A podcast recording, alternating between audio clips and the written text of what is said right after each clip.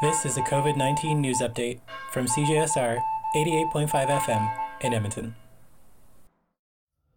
Lots of local businesses have been affected by the COVID 19 pandemic, but a lot are still open around town with reduced hours or delivery service. For example, Metro Cinema is temporarily closed. However, they are offering virtual screenings through their website, allowing you to enjoy Metro caliber programming in the safety of your own home. For more information, please visit metrocinema.org. Also, Little Plant Shop is currently closed, but they are doing custom arrangements and offering curbside pickups and plant deliveries. Please visit littleplantshopyeg.com for more information.